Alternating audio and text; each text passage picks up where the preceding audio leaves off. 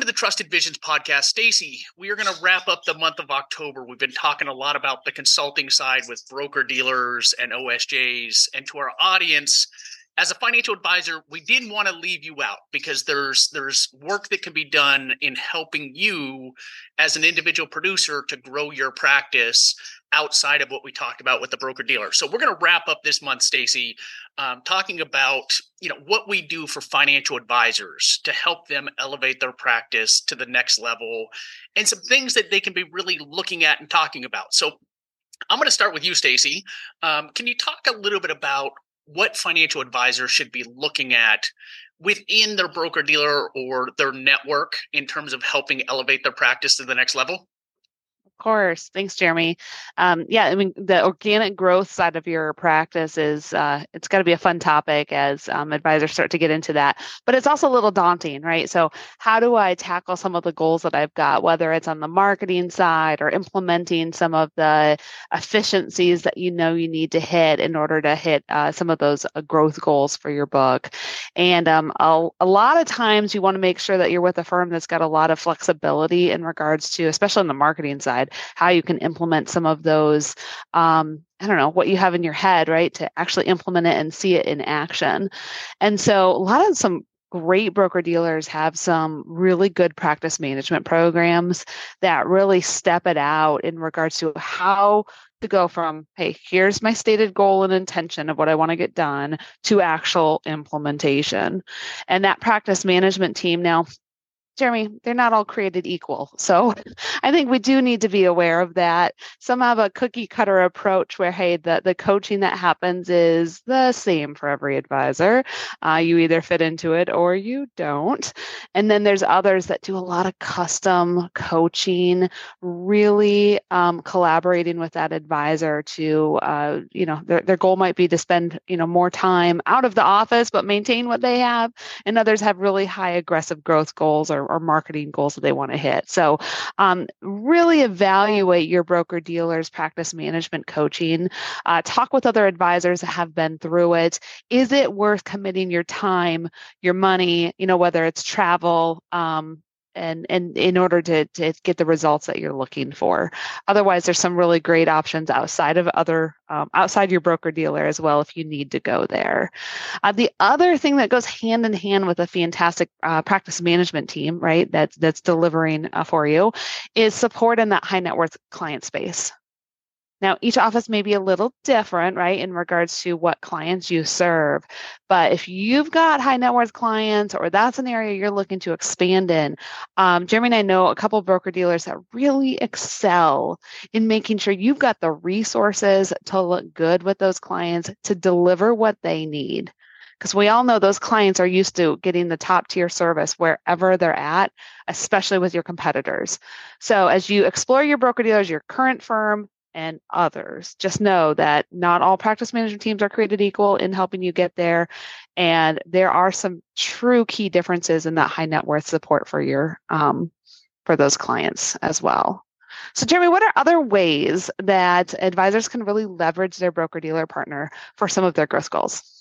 So, and uh, I'll, I'll touch on that in a second, Stacy. I think you brought up a good point of not all practice management teams are created equal. And to our audience, when you're exploring your broker dealer options, I think this is a vital area. Most advisors at OSJs focus on, hey, what's my payout or advisory pricing going to be? What's my transition money going to be? What's my technology? This is an area to all OSJs and advisors that has to be a key topic to really dig into what is my broker dealer doing to help me elevate my practice to the next level? I, I think that is a extremely overlooked area that a lot of advisors don't think of that, that that's where teams like trusted visions come into play to help you ask those questions that you don't know to ask because to your point stacy some of those broker dealers, if you want their teams to work with you on high net worth clients, is there a fee to it? If so, what is that fee? Some of them will just put together the proposal, but won't present it to your client with you and come out for those meetings. Those are vital things that are often overlooked. So I touch on that. The second thing I would say is branding is key to the practice that you're building and the long-term future you're building. And and you got to think about that from the perspective of we have in the past whenever we work with a client we've sent them kind of a goodie box of coffee cup and post it and, and hydro flask and all that and it sounds corny but the reality is, your goal is to hope that one of your client or your client keeps one of those many things that you send them so that as they come across friends or family that want financial advice, you are top of mind. And so don't be afraid to think outside the box and get creative. And Stacy says this all the time have fun with it.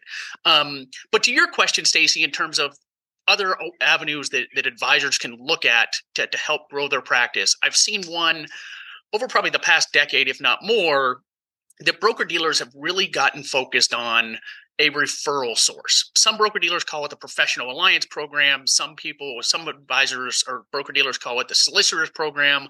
It's all one and the same. And back to my point of a lot of advisors don't even know to ask about practice management. I would say 90% of them that topic never comes up when they're exploring a broker dealer option. And, that's an avenue that, yes, it takes work and it takes time to build those trusting relationships. But I know two advisors that have elevated their practice by over 60% in the last two years, working with estate planning attorneys, um, working with CPAs, building that relationship. And, and don't be afraid to start out with those CPAs or estate planning attorneys or professionals out there and say, hey, I know you're working with several other financial advisors.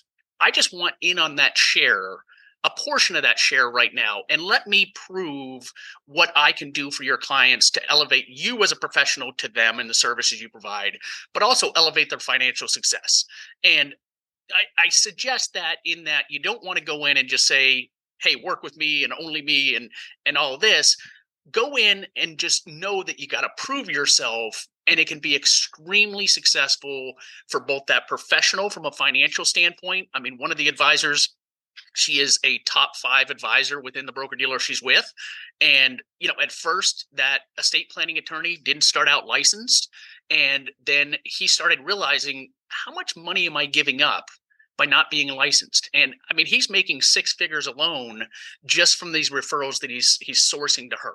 And so my point is look outside the box and look at those referral programs and are there people in your area that are professionals that can you guys can do joint business together and start forming those relationships in addition to that don't be afraid to find out from your broker dealer or the broker dealers you're exploring what those solicitors programs or professional alliance programs look like because to your point stacy not all are created equal and they'll say they have it but then you get on and it, is it treated as an oba can you share in commissions?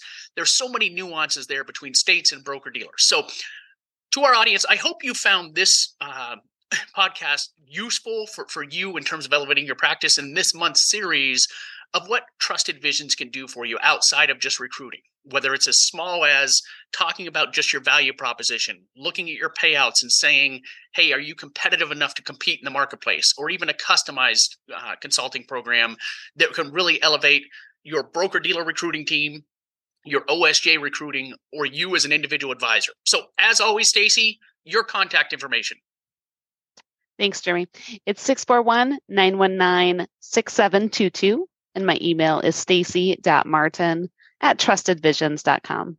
And for me, it's 480 430 5012 or info at trustedvisions.com. Hope everybody has a great Halloween. Stacy, are you dressing up this year?